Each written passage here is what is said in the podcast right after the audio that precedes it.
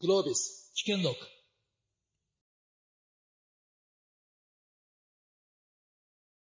えーこのセッションにあのご参加いただきましてどうもありがとうございます。モデレーターの鏡でございます。この大学発ベンチャーって実はあのいろいろこう定義までこう言うといろんなあのものがあります。えーそれこそアメリカで university startup って言いますと多くの場合は大学の研究成果が大学からライセンスアウトされる形で作られたものを、まあ、通常、まあ、 university startup というような言い方するんですけど、少し今日はあのいろんなこうバリエーションのあるですね、大学スタートアップの世界をちょっと俯瞰しながら、でも同時にそれが世界に羽ばたくユニコーンになるための要件のようなものは議論できればなと思っておりますので、最後15分間は質疑応答の時間がありますので、ご質問を用意していただければと思います。今日はあの素晴らしい3名のあのパネリストの方、あのご登壇いただいておりますので、まずはあのお一人3分から5分間ぐらい、まあ、自己紹介も兼ねてどういうことをやりになっているかということと、この大学発ベンチャーというような意味合いから言ったときに、まあ、どういう立ち位置で今いられるのかといったあたりをお話しいただくかと思いますけど、じゃあ、野野さんからお願いしてよろしいですか？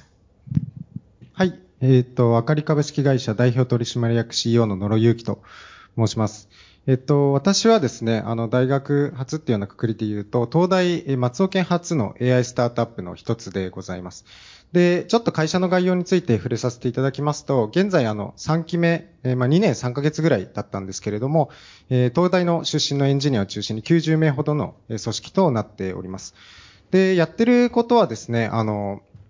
まあ、一言で言うと建設 DX。で、それもあの AI を中心とするような最先端の技術を用いた DX みたいなことをやっております。で、ちょっと具体的に申し上げますと、我々あの、建設のプロセスの中でも特にあの、ゼネコンさんの、えやってる、業務に注目しておりまして、ここを効率化しようというようなことをやっております。で、えプロセスとしてはですね、ここ施工管理とか設計とか一つに絞るのではなくて、入札企画設計からですね、施工、施工管理、維持管理、それらにまたがってソリューションを提供していると。その中で AI を活用して、なるべく今までできていなかったような DX を実現していくというようなことを AI を強みとしてやっているというような形です。で、具体的にはですね、あの、一つは、あの、請求書のプロダクト、請求書の電子化のプロダクトなども、えー提供しておりまして、結構ゼネコンさんの、あの、業務っていうのは、他の産業と違う点かなり多くて、まあ、世の中に結構 SARS って最近だとホリゾンタルのサービス溢れてますけれども、それではなかなか使い、使えないっていうようなお客さんも多くてですね、それらはあの設計だったりとか、設計であれば 2D の図面から 3D の、今だと BIM と呼ばれるようなものを自動で設計したりだとか、現場のデジタルツインを作成したりだとか、そういうことをえやっております。で、えっと、まあ、あの、そうですね。今、ゼネコンさん、合計で今100社以上の、えお取引があって、まあ、ゼネコンさんにえソリューションを提供していると。で、大学初のくくりで言いますと、私はあの、高校1年生の頃からですね、あの、ハッカソン等に参加してえおりまして、そこであの、企業とかそういった方に、志が向いていったんですけれども、で、東京大学入学後にですね、あの、休学して一社、あの、創業して、それをあの、一回代表退任した後、もう一回あの、二社目を作ろうっていうようなところで、東大松尾県っていうところから、えー、社目の明かりを創業したというような経緯となっておりまして、東大からもですね、結構、あの、東大出身者がそもそも70名近くいるような組織ですし、あの、大学の方からも結構いろいろサポートを受けつつ、というような形でやらせていただいております。えー本日どうぞよろしくお願いいたします。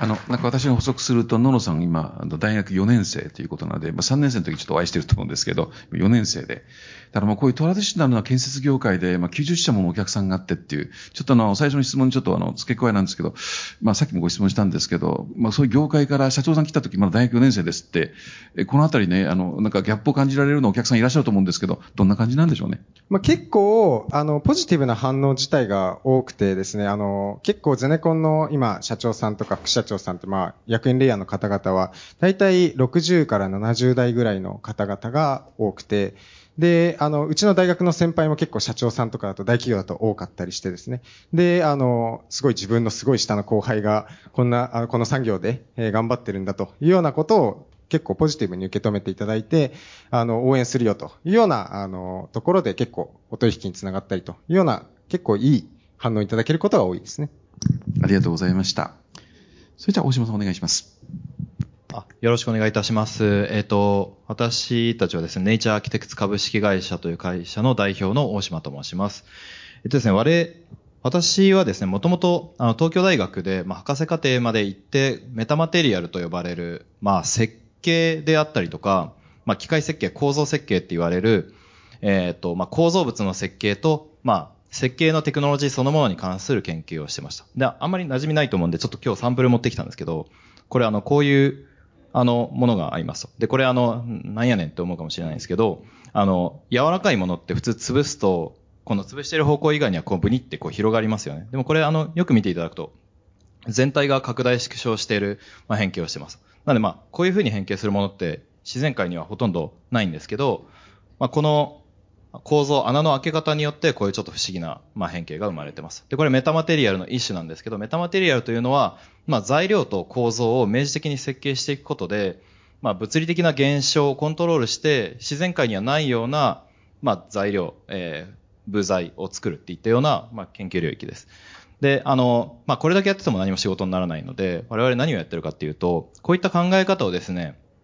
製造業のあらゆるまあ、機械設計と言われる領域、あとエンジニアリングデザインと言われるような領域に応用していくっていうあ設計の事業をしています。で、たと半数以上が車の業界の、まあ、サプライヤーさん OEM なんですけど、こういうのってあの車の部品になるんですよね。で、我々が制御するのは、まあ、変形、変形というのは例えば衝撃を吸収したりとか、あとはま軽量化とか、あとは振動、まあ、振動を取ったり振動を伝えたり、あ音を吸収したり、あと音、音を吸収したりする音、あと熱、熱を放熱したり熱を交換する。で、こういったものって、まあ、車のあらゆる部品にまたがって全部に関係してるんですよね。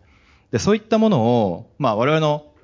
AI とか、まあ、計算機をふんだんに活用した設計のテクノロジーとメタマテリアルを活用すると、まあ、爆発的に、まあ、性能が向上して、さらに同時にコストも、製造コストも下げることができるんですね。なんでかっていうと、我々って何か材料に穴を開けたり凹凸を設計することによって、物理的な挙動をコントロールするというのがメタマテリアルっていう領域なので、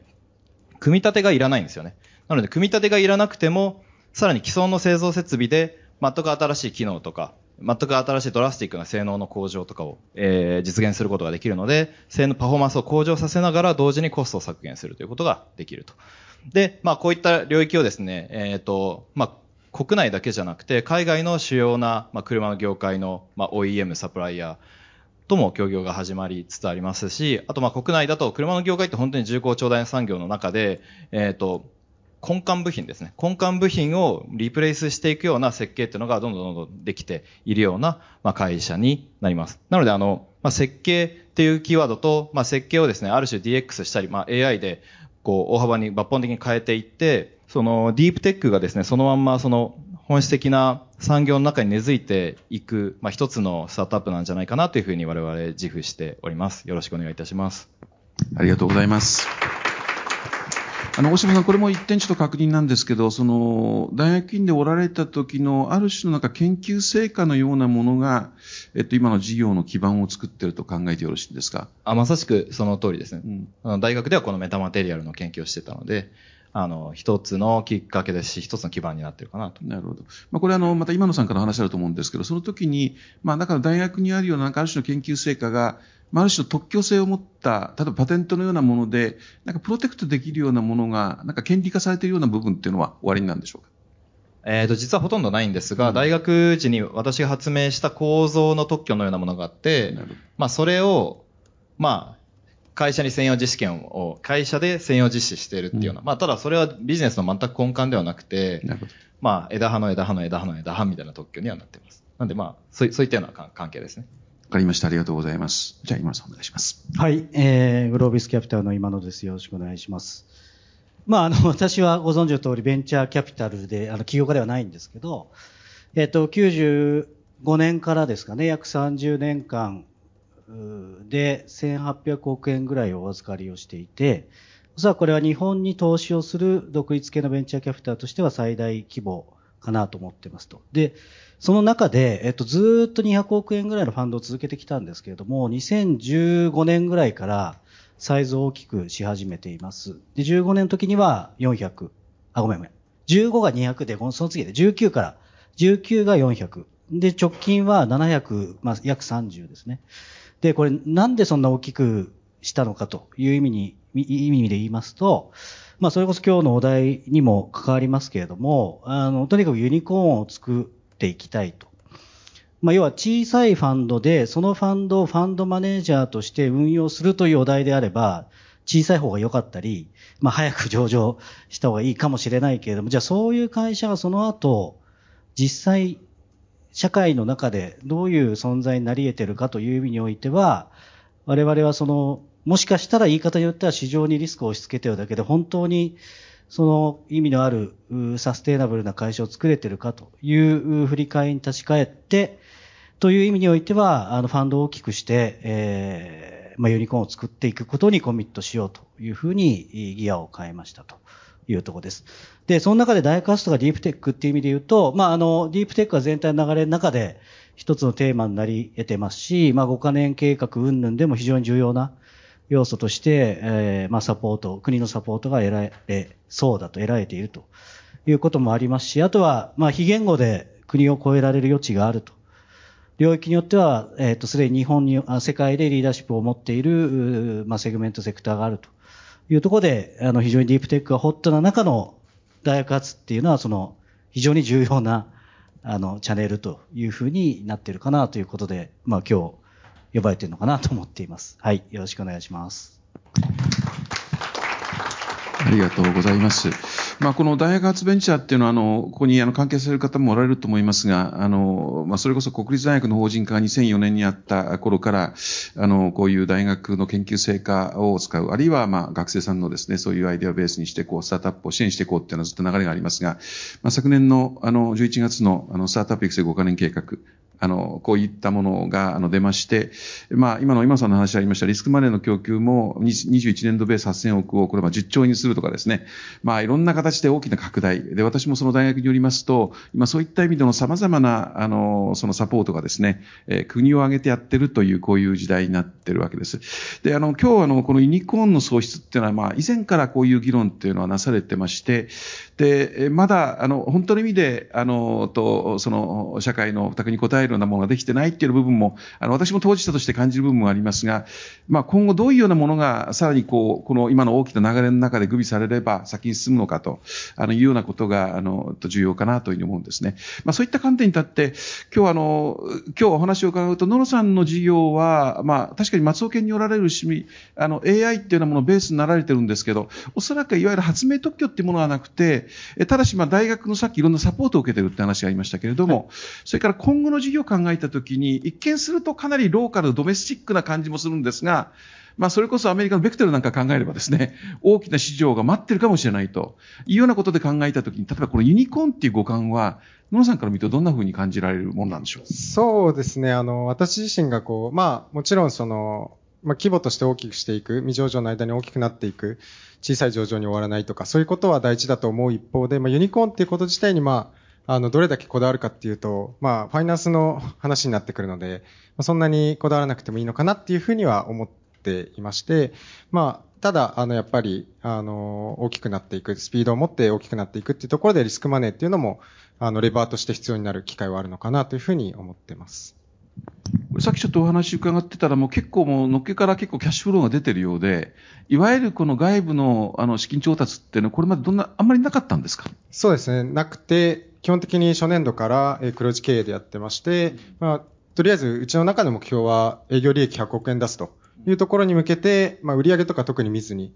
営業利益の方を重視しながらやっているというような形ですね。あの、先ほどのファイナンスのセッションでもありましたけども、今はもう結構グロースと、あと収益のところのバランシングが求められていて、ちょっと3、4年前の市況とは結構違うところがあるのかなと、投資家からの目線も違うのかなと思ってまして、我々はかなりリアリスティックにというか、どうやって利益を出していくか、まあその J カーブとかに頼り切らないっていうようなところを考えてやっているような形ですね。まあ、営業利益100億っていうのも十分ユニコーンっていう感じがしますので、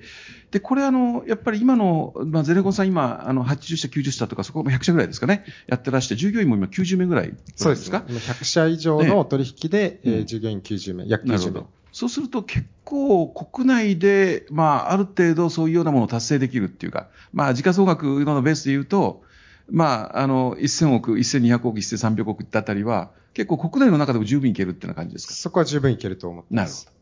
ありがとうございます。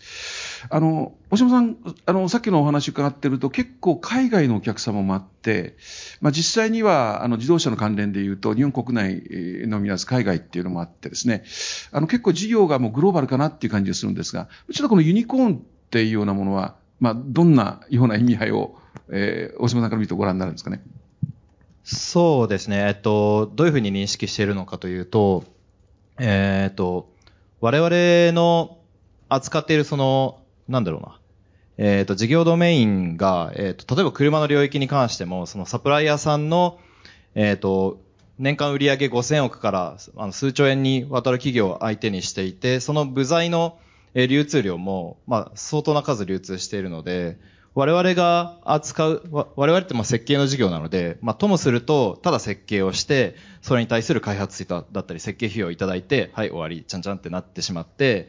まあ、年間10億円売り上げて、まあみんなが一応ハッピーになるよねっていう世界観なんになってしまいがちなんですが、我々が扱っている設計している部品っていうのは、えっ、と、まあ、年間で先ほど申し上げましたけど、10億個出るような部品を我々の設計で代替して流通させるっていう設計が、まあ、実際にでき始めてきてるんですね。ですので、我々はその設計を単に設計量として売るっていうわけじゃなくて、えっ、と、ある種ですね、商社と我々設計会社が組んで、えー、膨大な数、えー、流通するような部材を我々の方で全部塗り替えていくっていうようなことを、まあ、目指していきま、目指していると。で、そういったことをちゃんと成功させれば、まあ、結果としてユニコーンぐらいの規模の、えー、会社にはなるというふうに思ってますし、我々の会社はそういったところまでいかないと、会社としては、まあ、失敗なんじゃないかなっていうような一つの、まあ、我々の、あえっ、ー、と、ビジ,、えー、ビジネスドメインというか事業領域における一つの指標かなというふうに自分では認識しています。あの、大島のところは、あの、いわゆるマーケティング営業側面で考えたときに、それこそマネジメントチーム、リーダーシップチーム、あるいは海外との、その、まあ、円滑な、まあ、やり取りみたいな考えたときの、その、マネジメントチームの構成だとか、結構グローバルなフレーバーがもうすでにあるんですかね？あります。えっ、ー、と、まあ、あの、経営陣はですね、えっ、ー、と、何名だかな？えっ、ー、と、まあ、4名なんですけど、あ、5、5名かな？5人で、えっと、ビジネスバックグラウンド2人、えっと、研究バックグラウンド3人なんですが、今、ちょうどあの、イタリアの、えっ、ー、と、まあ、取締役というか、その、イタリアの欧州事業責任者みたいな人間がいまして、その彼は、まあ、彼って言ってしまう、もう60歳で、フォンタナグループっていう、まあ、まあ、グループで5000億ぐらいの売り上げがある会社の、えっ、ー、と、ボードメンバー、あの、バイスプレジデントみたいな、えっ、ー、とね、正確に言うと CCO っていう、まあ、役職なんですけど、っていうのが、っていう彼が、あの、欧州の、まあ、営業だったりビジネスドメインを担当していただいているので、まあそういうその、まあ欧州の、まあ車の業界って家族経営で、まあ日本人のスタートアップがポーンって言ってこう、普通に入っていけるような領域じゃないんですよね。なんですけど、まあ彼がいることによって、まああの、経営、経営、経営層クラスに会えますし、まあなんとかビジネスが、えっ、ー、と、拡大できるのかなというふうに思っていたりします。あ今素晴らしいですね。まあ、これマネジメントのチーム、あるいは、むしろガバナンスのありようっていうものが、まあ、どの程度グローバルに開かれているかっていう。まあ、ある意味で言うと、あの、投資家のハンズオンももちろんあるんですけど、そういったようなものが、やっぱりグローバルに羽ばたくときに、なんか我が国が、えー、まあ、あの、世界にこう羽ばたく、まあ、ユニコーンになるための、なんか要件という感じもしますけど、このあたり、今野さんご覧になって、ちょっと今日はあの、まだ議論されてないんですけど、例えば私なんか大学によりますから、余計こう、ライフサイエンスとかバイオ系のベンチャーっていうのはですね、あの、日本の中で言うと研究者、まあいろいろ自然科学全体いるんですけど、自然科学全体だとね、6割から7割ぐらい産業界にいるんですよ。うん、ライフサイエンスに限って言うと、まだ6割5分ぐらいが大学にいるっていう、研究者の偏在があるんですね。したがって、あの、大学にあるものをいかにしてその、マーケットに出していくかっていうときに、あの、まあ、大学のその持ってる研究成果っていうものがすごく重要になるっていう意味合いもありますし、同時にまあ、これがいいかどうか別問題として、アメリカ市場っていうのがかなりこう、めちゃくちゃ大きい市場で、ものによりますが、まあ、創薬、デバイス、再生医療、まあ、いろんな含めても6割、場合によっては6割5分ぐらいがアメリカ一国で市場カバーされてるってこともあって、のっけからグローバルでないと、こういう捨てるものは、あの、なかなか難しいと。それとさっき今、今さんおっしゃったように、結構あの、谷深し山高しっていうかですね、相当な投資を、その、上場する前にずっとやっておかないと、下手をするとですね、研究開発でちょっとしたキャッシュフローを上げて、自宅開発して上場しちゃって、その後アップアップしちゃうっていう。で、時価総額100億いきましたってな感じのものが大学発ベンチャーの場合結構多くてですね。ここはなんか超えなきゃいけない壁だと思ってるんですけど、ちょっと私も認識間違ってるかもしれませんが、今さんちょっと教えてください。いやいやおっしゃる通りで、あの、まあ、あくまで投資業に携わってる人間からの立場で言うと、当然ならディープテックなんで投資するのって言ったら、お金かかるけど当たったらでかいっていうことが前提で、当たっても大きくならなそうなものに関しては、まあ、当然いい技術であっても、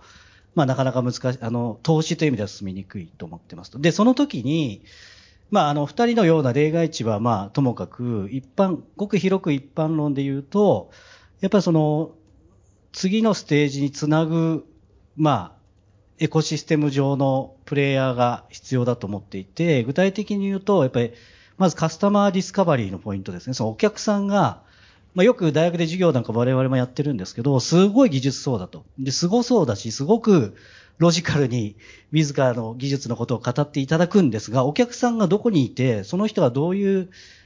その人のどういう pain を解決するかっていうことはほぼ言及がないわけですね。で、それは別にその研究者の方々が悪いというよりも、まあ、あの、そこをつなぐ役割、メンターみたいなところをもっと増やしていかなきゃいけないなというのが、まあ一つあります。で、それから、あの、まあその研究者が本当に経営を担うのかどうかという意味で言うと、まあ経営人材、まあどういう C、どういう CX の立場かどうか別にしても、経営人材の、まあ、プールっていうか層ももう少し増やしていかないと、その、技術としては素晴らしいけど事業になっていくところで、あの、まあ、なんて言うんでしょう。腰折れしちゃうみたいなところはあるかもしれないんで、まあその経営人材のところ、あとはカスタマーディスカバリーのところ、みたいなところは結構大きいのかなという。まあ、あとは細かく特許とか資本とかいろいろあるような気がしてるんですが、一旦は、あの、その辺が気になっているところですかね。はい。失礼しました。ありがとうございます。あの、今のちょっと話にちょっと関連するんですけど、まあ、あの、最近、あの、やはり、まあ、いろんなところで、まあ、日本から日本がなかなか生まれないっていう、まあ、東京データによりますけど、6社、7社、8社、10社とか、まあ、時によりますけど、まあ、あの、このゴールデンウィーク私もイスラエルにちょっと行ってたんですけど、まあ、これ、桁違いにものすごく ユニコーンがあってですね、まあ、インドなんかもそういうことがあって、やっぱり、あの、調べてみると、まあ、そういったところがなぜユニコーンになるかってプロセスを見るとですね、最初は結構ローカルのそのベンチャーキャピタルのコミュニティが結構やってるんですが、がどっかでポンとですね、あの、アンドレーシャン・ホロビッツなのか、それはセコイアなのかわかんないんですけど、結構アメリカのベンチャーキャピタルコミュニティとどっかで結びついて、まあそこにこうハンズオンのアプローチも含めてボンと大きくなるっていうステップが結構あってですね。なんであのフィンランドのああいう片田舎の会社がこんなに大きくなるかって考えたときに、途中からローカルのその資金調達のコミュニティからぼっとグローバルのコミュニティに変わるみたいなものがあるんですけど、このあたりなんか今後課題じゃないかというふうに、ニコン考える上においてですね、と思うんですが、今野さんどうですかいやおっしゃおっしゃる通りで、えっと、その時に、まあ US、まあ US でしょうね、大体ね。US のトップティアの VC が興味を持つまでの間をのお金をちゃんとローカルで、あの、提供しなきゃいけないし、事業、まあ最初から向こう行くっていう手もありますけど、まあいずれにせよそこの、まあ、資金供給と信用保管みたいなところを、まあ日本の VC としてはちゃんとやらなきゃいけないし、おっしゃる通り、まあ極論するといい、いい会社が儲かるというよりも、そういう巨大資本のベンチャーキャピタルに出資された会社が勝つみたいな、儲かるというか勝つっていうことが、多分にやっぱインド中国あたり見てるとあって、日本も多分、グローバル競争の中ではそうだとすると、川見先生おっしゃる通り、トップティア VC の信用保管によって US のマーケットのクライアントにどうさしていけるかみたいなところは、すごく大事なポイントだとは思います。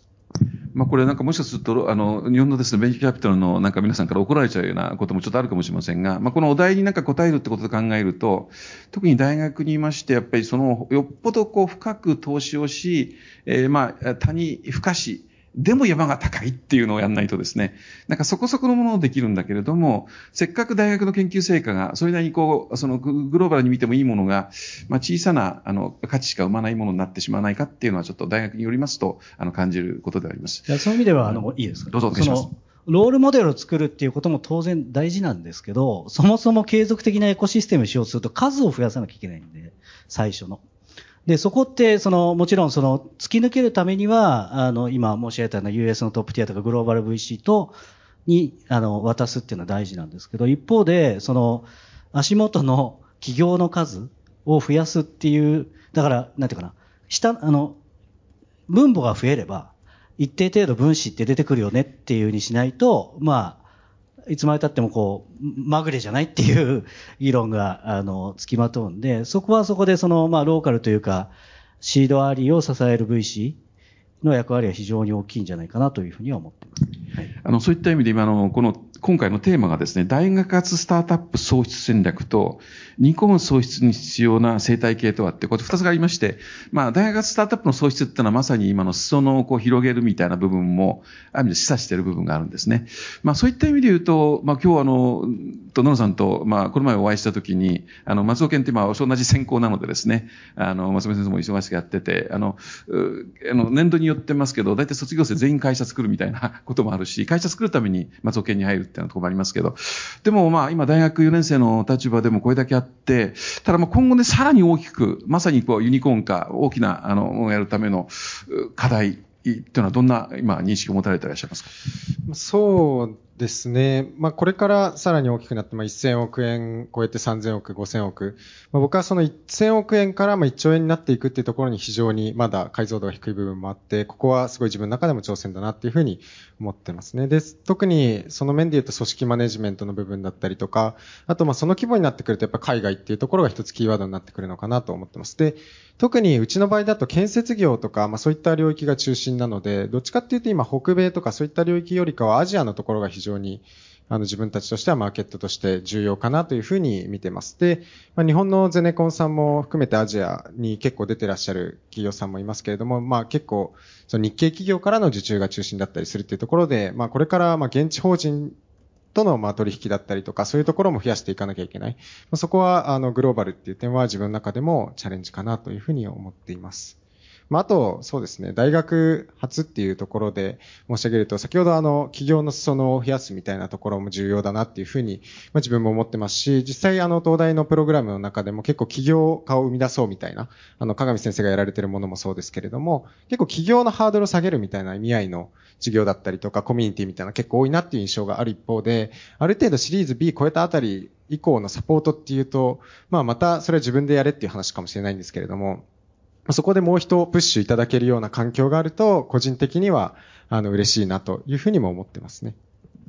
あありがとうございます。あの、まあ、これ今日はあの、東大発ベンチャーのセッションではないんですが、あの、この、まあ、その裾を広げるっていうな意味合いで言うと、まあ、ちょうど今20年ぐらい、まあ、2005年にあの、東大アントレペナ道場っていうのを始めてですね、あの、今年19期目で来年20年経つんですけど、まあ、ここから150社ぐらいの会社は、あの、生まれていて、まあ、このアントレペナ道場を起点にして、今、あの、大学の中で言うと50から60ぐらいのこのアントレ教育のプログラムが小さいものを含めて結構あるっていう。で、これはあの、別に東大に限らず今、世の中でいろんな形で進められていて、で、その裾野を広げるっていうことで言うと、もう1年生になった時にですね、もうなんかバンド組むようにして一緒に、とにかくプロジェクトやってみたいようなノリのものから、もうちょっとアドバンス専ものがあったり、知財にものすごくフォーカスしてるとか、あの、私があの、大学でやってるのは本当にディープテックの研究者向けのプログラムっていう、まあ、このあたりは随分広がりがあるので、まあ、大学発ベンチャーの裾野を広げるっていう意味で言うと、こう、ずっとあるんですけれども、あの、野さんちょっともう一つご質問があるとすると、まあ、どっかでね、ことによると、今あの、キャッシュフローが回っているので、まあ、その延長線上で、結構内部の収益で結局資金調達ができるようなベースをお持ちかもしれませんが、どっかで海外出るときのジャンプとかですね。それからもう一つは、なんかそのネジメントの構造とか、あの、ガバナンス的に言うと、え例えばそこにあの、ボードメンバーの構成だとか、このあたりもね、あとでも今さんにもちょっとお伺うんですけど、なんか日本企業が本当にあの、大きなものを目指すときの一つのチャレンジかなっていう。まあ、変になんかダイバーシティとか、なんかそういうことで言おうと思ってるんじゃないんですけど、なんかグローバル、あるいはユニコーンって考えた時の、そういったあの体制の問題ですね。そのあたり、野さんどんなこと考えてらっしゃいます？そうですね。まあ、あの、まあ、ファウンダーのカラーにもよるかなとは思うんですけれども、まあ、うちも今日本で、まあ、この国内の市場でやってますけれども、いつかまあ J リーグからプレミアリーグへみたいな形で、まあ、世界に出ていこうっていうふうには思っているんですね。で、その時に、まあ、やっぱり自分の未熟さでもあるんですけれども、あんまり自分英語があの得意じゃなくてですね。で、ただやっぱり現地のあの企業と、うち特に 2B ですし、かなりウェットな領域でやってますし、まあ、あの、やっぱ日本でうちが建設業の中で受け入れていただけるような一個の要因として、まあ、僕がまず建設用語で相手と対話ができる、クライアントと対話ができる。まあ、ここは一個あるんですね。で、相手の辛さを、まあ、僕も現場に何回も言ってるので知っていて、まあ、相手の、まあ、設計の用語で設計者と喋れたりとか、そういうところが一つ相手の信頼につながってると。で、ただ、ここがですね、海外になると途端に通じなくなる部分っていうのはあるのかなと思っていて、ここは、あの、まあ、ボードメンバーも含めて、それ以上の、まあ、それ以下の、マネジメントレイヤーに、まあ、海外のチームを作っていくっていうのは非常に重要なのかなと。で、まあ、ここは、まだ自分の中でも、今こうやってやればいいっていうのは分かっている部分ではないっていう感じですね。まあ、あの、国内においてはその現場理解の解像度が圧倒的高いっていうのが、まあ、これまでの実績を上げているってことだと思いますが、あの、大島さん、あの、さっきの話もちょっとあるんですが、もうすでにあの、マネジメントチームから始まって、さっきのその、ベテランの60歳の方の、まあ、あいうような方の存在っていうのもすごく大きいと思いますけど、やっぱりこれからグローバルにさらにこう、まあ、場合によっては自動車、あるいはその他、諸々のその設計に関わることで大きく広げるときの、なんかこう、マネジメントのあり方、あるいはガバナンスのあり方といったあたりは、何かお考えのものはございますか？えっ、と、今始まったばっかりなので、もう、わちゃわちゃしてて、ガバナンスどころの話じゃないんですけど、うん、各国で、まあ、文化も違うし、特にヨーロッパと、あの、アメリカだと全く違っているので、例えばアメリカに、えっ、と、まあ、今日私が着てるような服で、こう、クライアントと会いに行くと、まあ、いきなりその、あ、あ、アメリカだったらまあまあ大丈夫かもしれないんですけど、ヨーロッパでこういう服でこのまま行くと、まあ、今度から来れなくなってしまうかもしれないってことはすぐ起こるわけで、やっぱり各国に、えっと、レップって言って、あの、まあ、支社の支社長みたいな、あるいはまあ、支社長じゃなくても、まあ、そこの責任を担う、まあ、人間っていうのはまあ必要だよねっていうような議論はしていて、なのでまあ今、まだあの、まあ、イタリアとか、えっ、と、イタリアやフランスを中心にしか、まあグローバル店、あと、まあカナダかな。まあ、あの、イタリアと、フランス中心なので、まだ一人でいいんですけど、まあ今後クライアントが増えるごとに、えっ、と、各支社の責任者が必要かなというふうには思ってます。あの、今さんちょっと教えていただきたいんですけどね、あの、私、あの、このベンチャー、まあ、特に例えば知財戦略なんかも、その最初の初期設定を誤ってしまうと、もう、あの、ちょっと復活ができないような状況を作ってしまう。あるいは資本構成とか資本のあり方みたいに取ると、もうグローバルなキャピタルがエントリーできないような状況になってるっていうケースを、まあ、見るんですね。で、そういうふうに考えたときに、なんかその初期設定に、ある種の方向づけをしていくっていうのが、あの、国全体としてなんかやっていくって、なんかすごく重要だと思うんですけど、ちょっと凝り固まってますね。どうなんでしょう？はい。あの、データ上も、実は大大学発ベンチャーって実はあの、昨年かな？用のベンチャーって、まあ、デッドも含めて1.1兆ぐらいファイナンスしてるんですけど、そのうち500億しかないで、まだ5%ぐらいしかないんですよ。まあ、これもっと広げなきゃいけないんだけれども、あの、一つの指標として特許って取ると、あ、これ、さっきのごめんなさい、ファイナンスの数字はまあアメリカの10分の1ぐらいですね。もっとかな。で、えっと、でも特許っていうとアメリカの2分の1ぐらい数は結構出てるんですよね。で、それって多分、取り方がミスをミスっていうか、うまく活用できてないかどっちかなんだろう。まあ両方なんだろうなと思っていて、で、取り方をミスって言って意味で言うと、まああの、最近私も大学発のベンチャーに投資をさせていただいたんで聞くと、やっぱりその本当に最初の時点での、まあ取る取らないもさっきあの、ノーさんおっしゃった、取らないっていう戦略もありですよね。秘匿化するっていう意味では。取る取らないっていうのもそうだし、取るときにどういうカバレッジで取るか。なんか要件 A、B、C ってやった時に要件 A、B、C 全体をバイオレートしないと特許権って侵害って言えないらしいんだけど、その A、B、C の要件を一部だけ取ってたり、その、ちょっとずらせるような取り方をしてたりみたいなところで、そこはあの、弁護士、弁理士さんとのやり取りにお金、リソースをかけてない、そもそもね。もしかしたらそれはエクイティファイナンスが少ないからかもしれないけれども、まあそこ結構大事だなというふうに思います。それから、まああの最近ちらっと声にあの、噂、噂というかお話で聞くのは、大企業との共同特許の契約の内容が割とその企業以外とは何もできないような感じになっていたりする部分は多少課題なんじゃないかということを聞いていて。だそれはまあ、トータルであの大きくしていくという意味ではね、そこの共同特許のところは少し課題かなと。で、資本っていうとですね、えっと、やっぱりその研究者とさっきの研究者がそのまま CEO になるのかどうか問題で分岐があると思うんですね。で、あの、もし CEO を別に取ってくるとすると、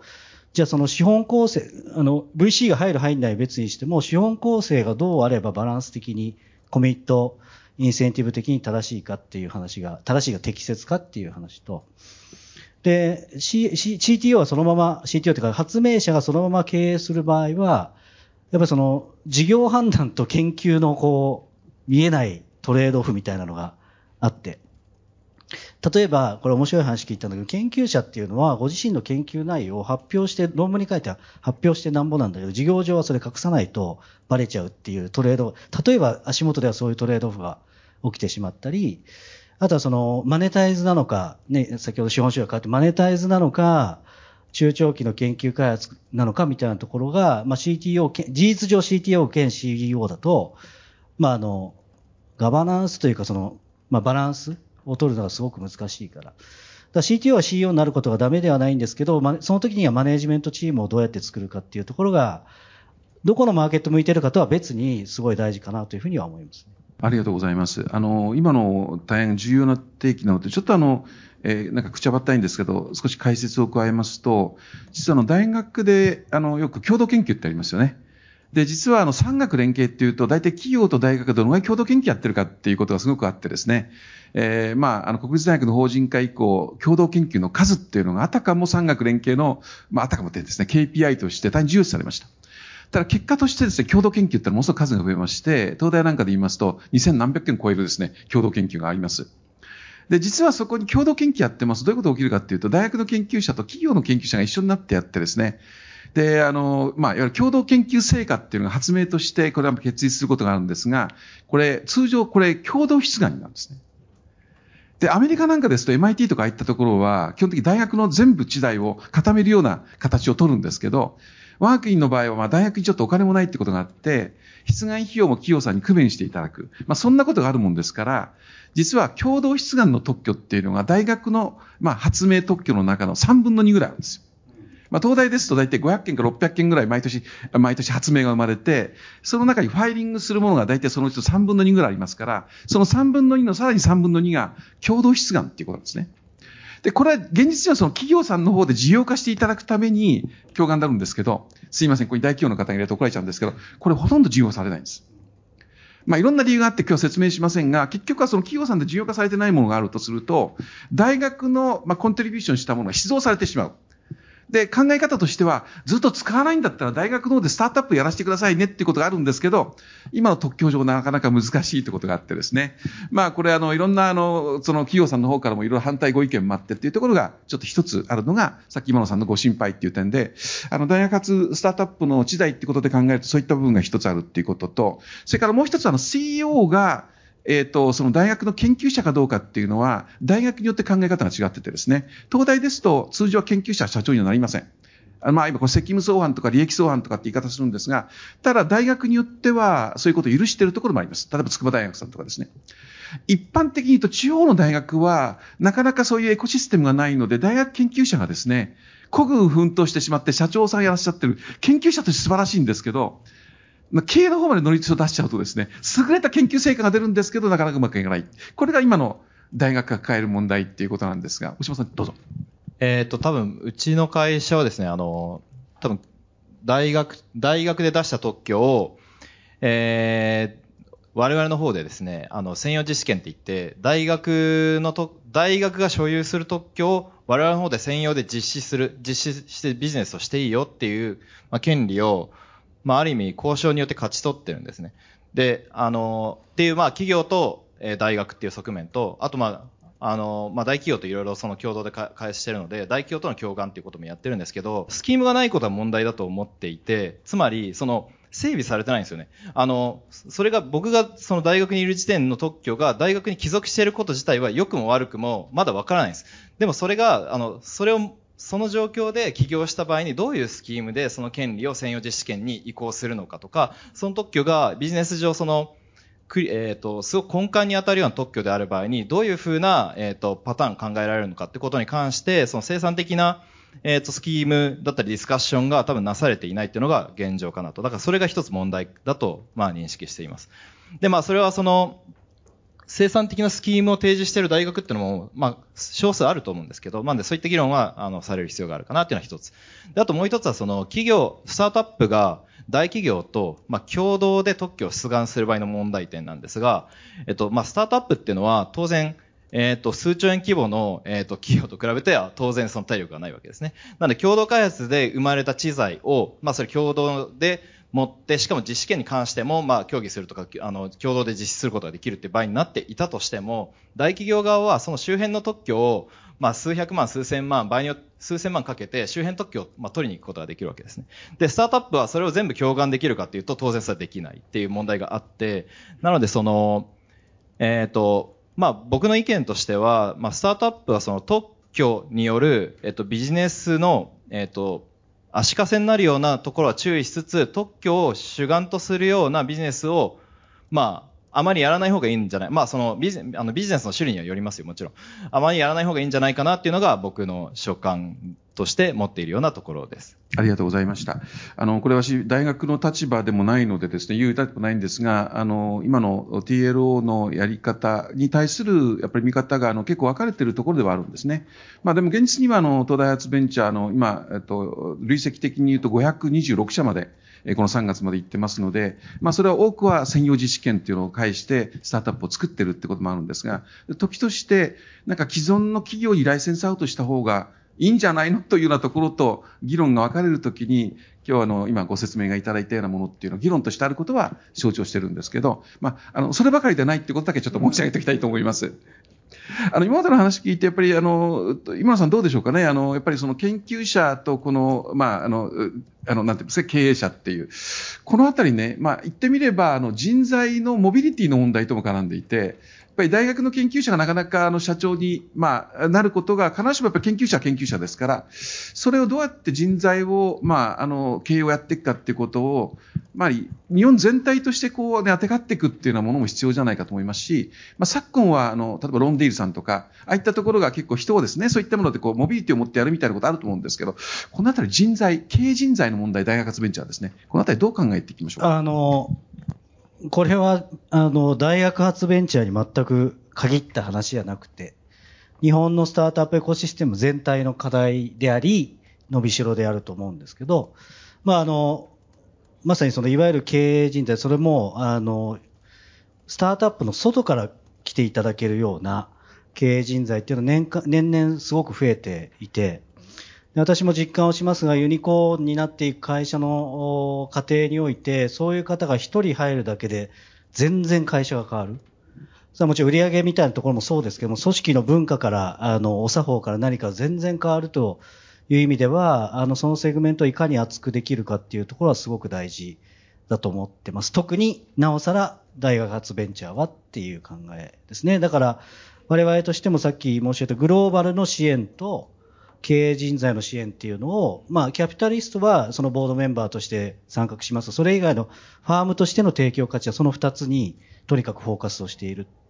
っていうのが、まあ、ユニコーンの要素分解をすると、っていうぐらい、その、特に経営人材の、まあ、流動性はすごく大事だし、まあ、特に大企業から来るっていうところですね。ベンチャーの中の流動性はまあまああるにせよ、そもそも流動、流動的な人が多いか、なんていうかな、フットワーク軽い人が多いから。ポイントは大企業から、あの、の、まあ、優秀な方というか素晴らしい方が、どれだけこっちの業界に経営人材として参画できるか、で、会社側もそういうインセンティブ設計をしっかりできるか、できるだけの資金を、まあ、我々が供給できてるかみたいなところが結構つつながって、あの、大事なポイントなんじゃないかなと思いますね。はい、あの、今のお話を受けて、そこはあの、非常に我々、あの、刺さるところだなというか、あの、課題感も感じるところでして、あの、我々、私が今23歳なので、あの、まあ、同期とか、あの、よくこう、スタートアップ立ち上げて、今まで大学の同期とか、前職でっていう人をこう、引っ張ってきて、経営チーム蘇生したり、あの、創業したりってことあると思うんですけど、私のあの、同期とかだとまだ新卒1年目、2年目というような、あの、まあ、年次なので、こう、まあ、経営的なところに携わ、経験があるメンバーっていうのはなかなか多くないっていうようなところがあって、そこはあの、昔多分、東京大学とかでも、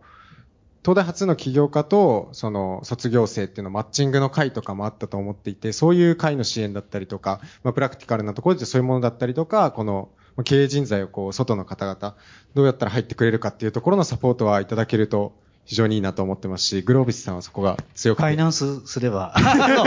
そういうサポートあるかもしれないです。はい。ちょうどあと15分ちょっと弱になりましたので、あの、と皆さんからご質問も、あの、受けたいと思います。まずはお二人がその OI モデル契約書という、あの、特許庁が出しているあの契約書を知ってらっしゃるかっていうところもお伺いしたいなと思ったのと、あとはオープンイノベーションどういうふうに捉えてらっしゃるかっていうのをお二人にお伺いしたいなと思いました。方針みたいなものを、まあ、社内で共有して、それをベースにその我々、あの、知財の方針みたいなのを一旦組み立てたことがあるので、事実としては知ってます。で、えっと、オープンイノベーションに関してですけど、えっ、ー、と、率直に申し上げると、えっと、非常に、えっ、と、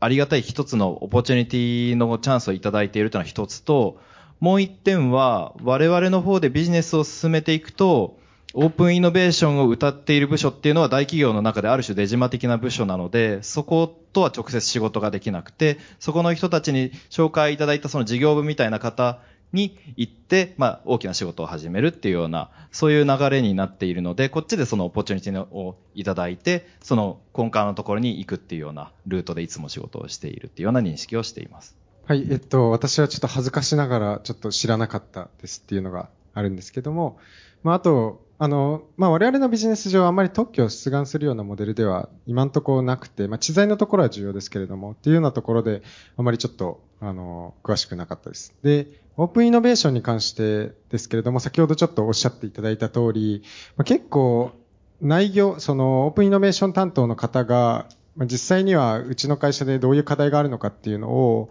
まあ、あまりこう、ご存知でないっていうようなケースも、今までちょっとお打ち合わせの中で割とあったりして、で、特にうちの場合だと結構建設業の会社さんって、まあ、日本に、あのたくさんありますけれども、大手企業さんだと、まあ、大体、あの、グルーピングされるところで26社、1000億円以上の売り上げあるような会社さんがあって、まあ、そこに対しては、まあ、甘えずに、あの、直接コンタクトを取るっていうことを、まあ、しっかりやればできるかなと、協業できるかなというふうに思ってやってます。ありがとうございます。あの、堀井と申します。えー、っと、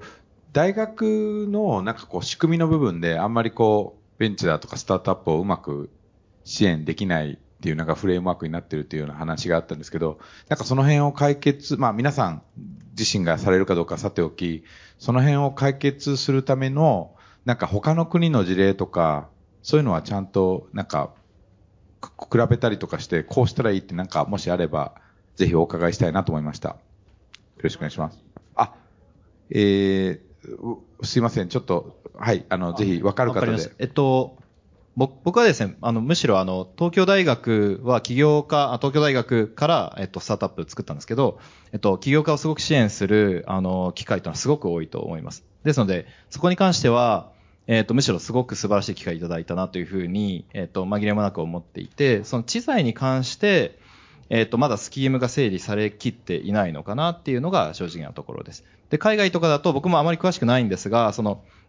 ストックオプションベースとして、その大学の知財で、まあ、大きな利益を、その大学側が設けるっていうようなエコシステムが一部成立しているようなところがあるというふうに、えっと、伺っているので、まあ、その、大学の、まあ、TLO とかそういう部門が、その特許の出願費用って1個100万円とかなんで、そ、そこを稼ぐっていう目線じゃなくて、その大きなエコシステムの中で、まあその5年10年単位で、まあそのエコシステムを構築するっていうパースペクティブが重要なんじゃないかなっていうふうに思ってます。今、知財の話で言いますと、あの、結構あの、大学の中で仕組みとして、あの、スタートアップ、まあ、キャッシュがない場合に、あの、特許費用については、ストックオプションっていう制度は取ってまして、これはあの、アメリカではもう一般的で、あの、多くはですね、アメリカのそういうようなものから学んで、え国際大学の法人化以降やってるっていう具合だと思うんですね。特に知財の関係では。したがって、あの、研究者が自分の発明したものが知財としてありまして、それがあの、ベンチャーにライセンスして収益を生んだ場合に、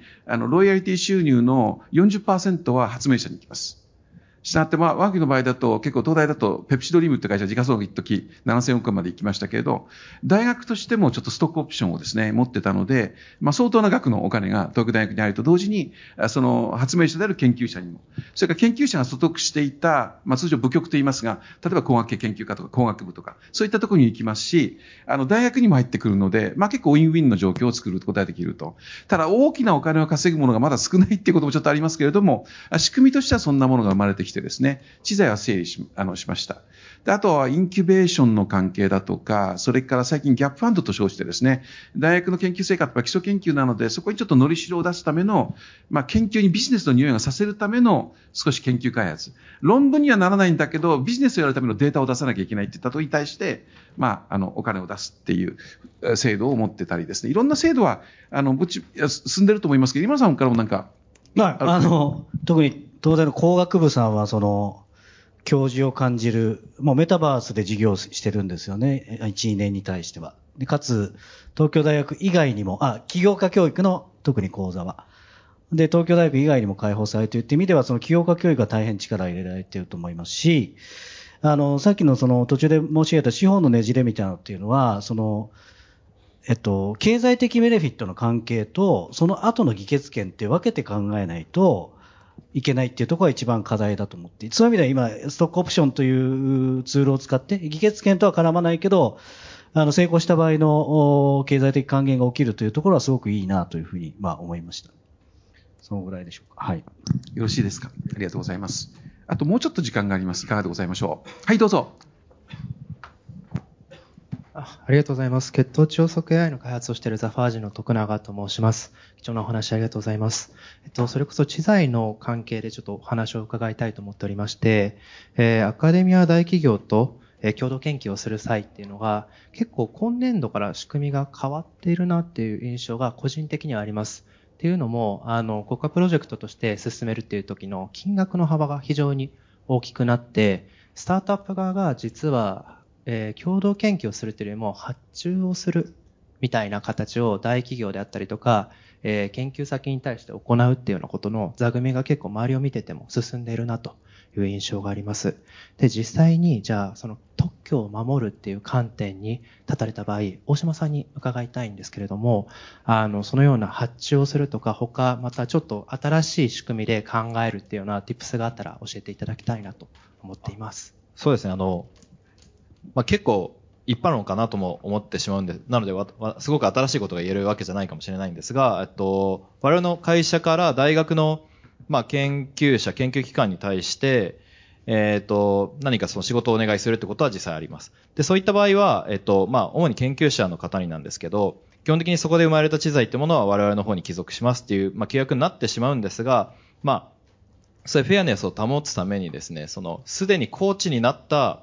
研究の領域で一緒にまず仕事をしましょうと。なので、それを、えっと、ビジネスの領域との、えっと、まあ、マーケットとのフィットをですね、させていったりとか、そういったプロジェクトの座組みにしましょうっていうことだけでスキームを組んでるので、その知財上のコンフリクトがないっていうこと、プラス、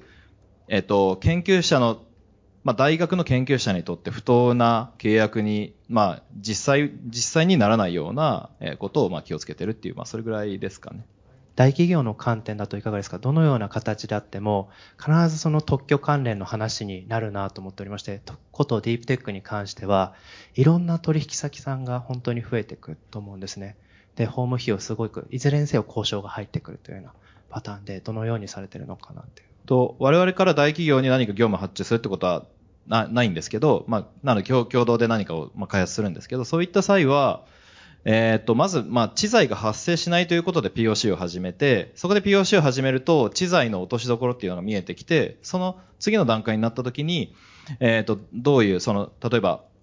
ワンタイムで我々にフィーを払っていただいて、知財をま丸ごと上げますよっていうこともありますし、えっと、共感でもって、えっと、どれだけエクスクルーシブにするか。つまりその、どれだけその企業に縛られるのかってことを決めて契約をスタートさせるので、まあ、まずはその、そもそもこのプロジェクトでは知財が出ませんっていうところからスタートさせて、えっと、具体的なものに落とし込んでいくっていうふうな形でビジネスをしています。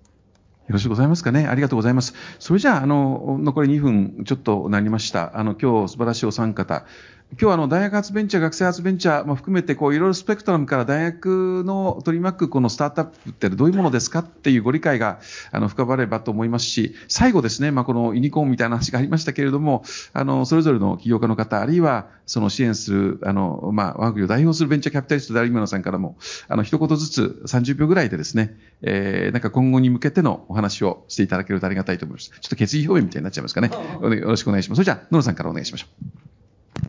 そうですね。あの、ちょっと振りにもまたちょっと、あの、反するかもしれませんけども、うちは時価総額はとりあえず気にせずに、営業利益100億円、ここを目指して頑張ろうと思います。大学の力もお借りしながら頑張ろうかなというふうに思っております。ありがとうございました。えっ、と、今日の議論を振り返って思うのが、そのディープテック、まあ我々ディープテックベンチャーなんですが、ディープテックであればあるほど、その市場とのマッチングとか結びつきのえ解像度をですね、上げないと大きなビジネスを作れないなっていうのをすごく、えっ、と、実感していて、そういった意味でですね、そのスタートアップ、ディープテックで創業すると、大体研究者なので、そのビジネスドメインの、えっと、もう、相当な経験のある人を雇うことって不可能なんですよ。年収、例えば1500万とか2000万とか3000万で雇うことって不可能なんですが、それを本当はやらないといけないっていう、そこのまず最初の谷があるのかなというふうに思ってます。で、なんだけれども、そのディープテックでありながら、業界の課題を知って、さらにそこの中で本質的に重要な研究課題を、問題を解きながら事業を拡大していくっていうことができれば、まあ相当なポテンシャルを、まあこの国はまだ持ってるんじゃないかなというふうなことも思うので、まあそういったところをどういうふうにその、まあエコシステムというか、その枠組みを作っていけばいいのかってところは一つ重要なトピックになるのかなっていうふうに思ってますし、我々の会社はすでにそれはでき始めているので、まあ我々で頑張ろうと思ってますし、このトピックに関しては自分も発信していけたらなというふうに思ってます。ありがとうございます。はい、ありがとうございます。あの、今日申し上げましたけど、裾野を広げるという意味では、最後、鏡先生おっしゃった、その、研究成果からどうその事業に、のアイディアにしていくかっていうところに対して、あの、ぜひサポートコミットしたいなというのと、もう一つはそれを世界で勝つために、えー組織内事業なり、資金供給者どうするかっていうところもコミットしたいなというふうに思っています。で、もう一個が、あの、ディープテック結構面白いなと思ってるのは、実はですね、東京に依存しないんですね。その地域に依存しないんで、ね、ソフトウェアベンチャーは東京95%みたいな、じあの、まあ、実はじ真実的なものがある一方を、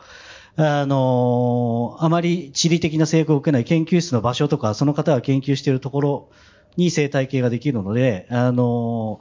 ディープテック大学発ベンチャーを通じて日本全体を、あの、元気にできる、実は、あの、起爆剤になりうるなというふうに思ってますんで、あの、そんなことも考えながら、はい、やっていきたいと思います。ありがとうございました。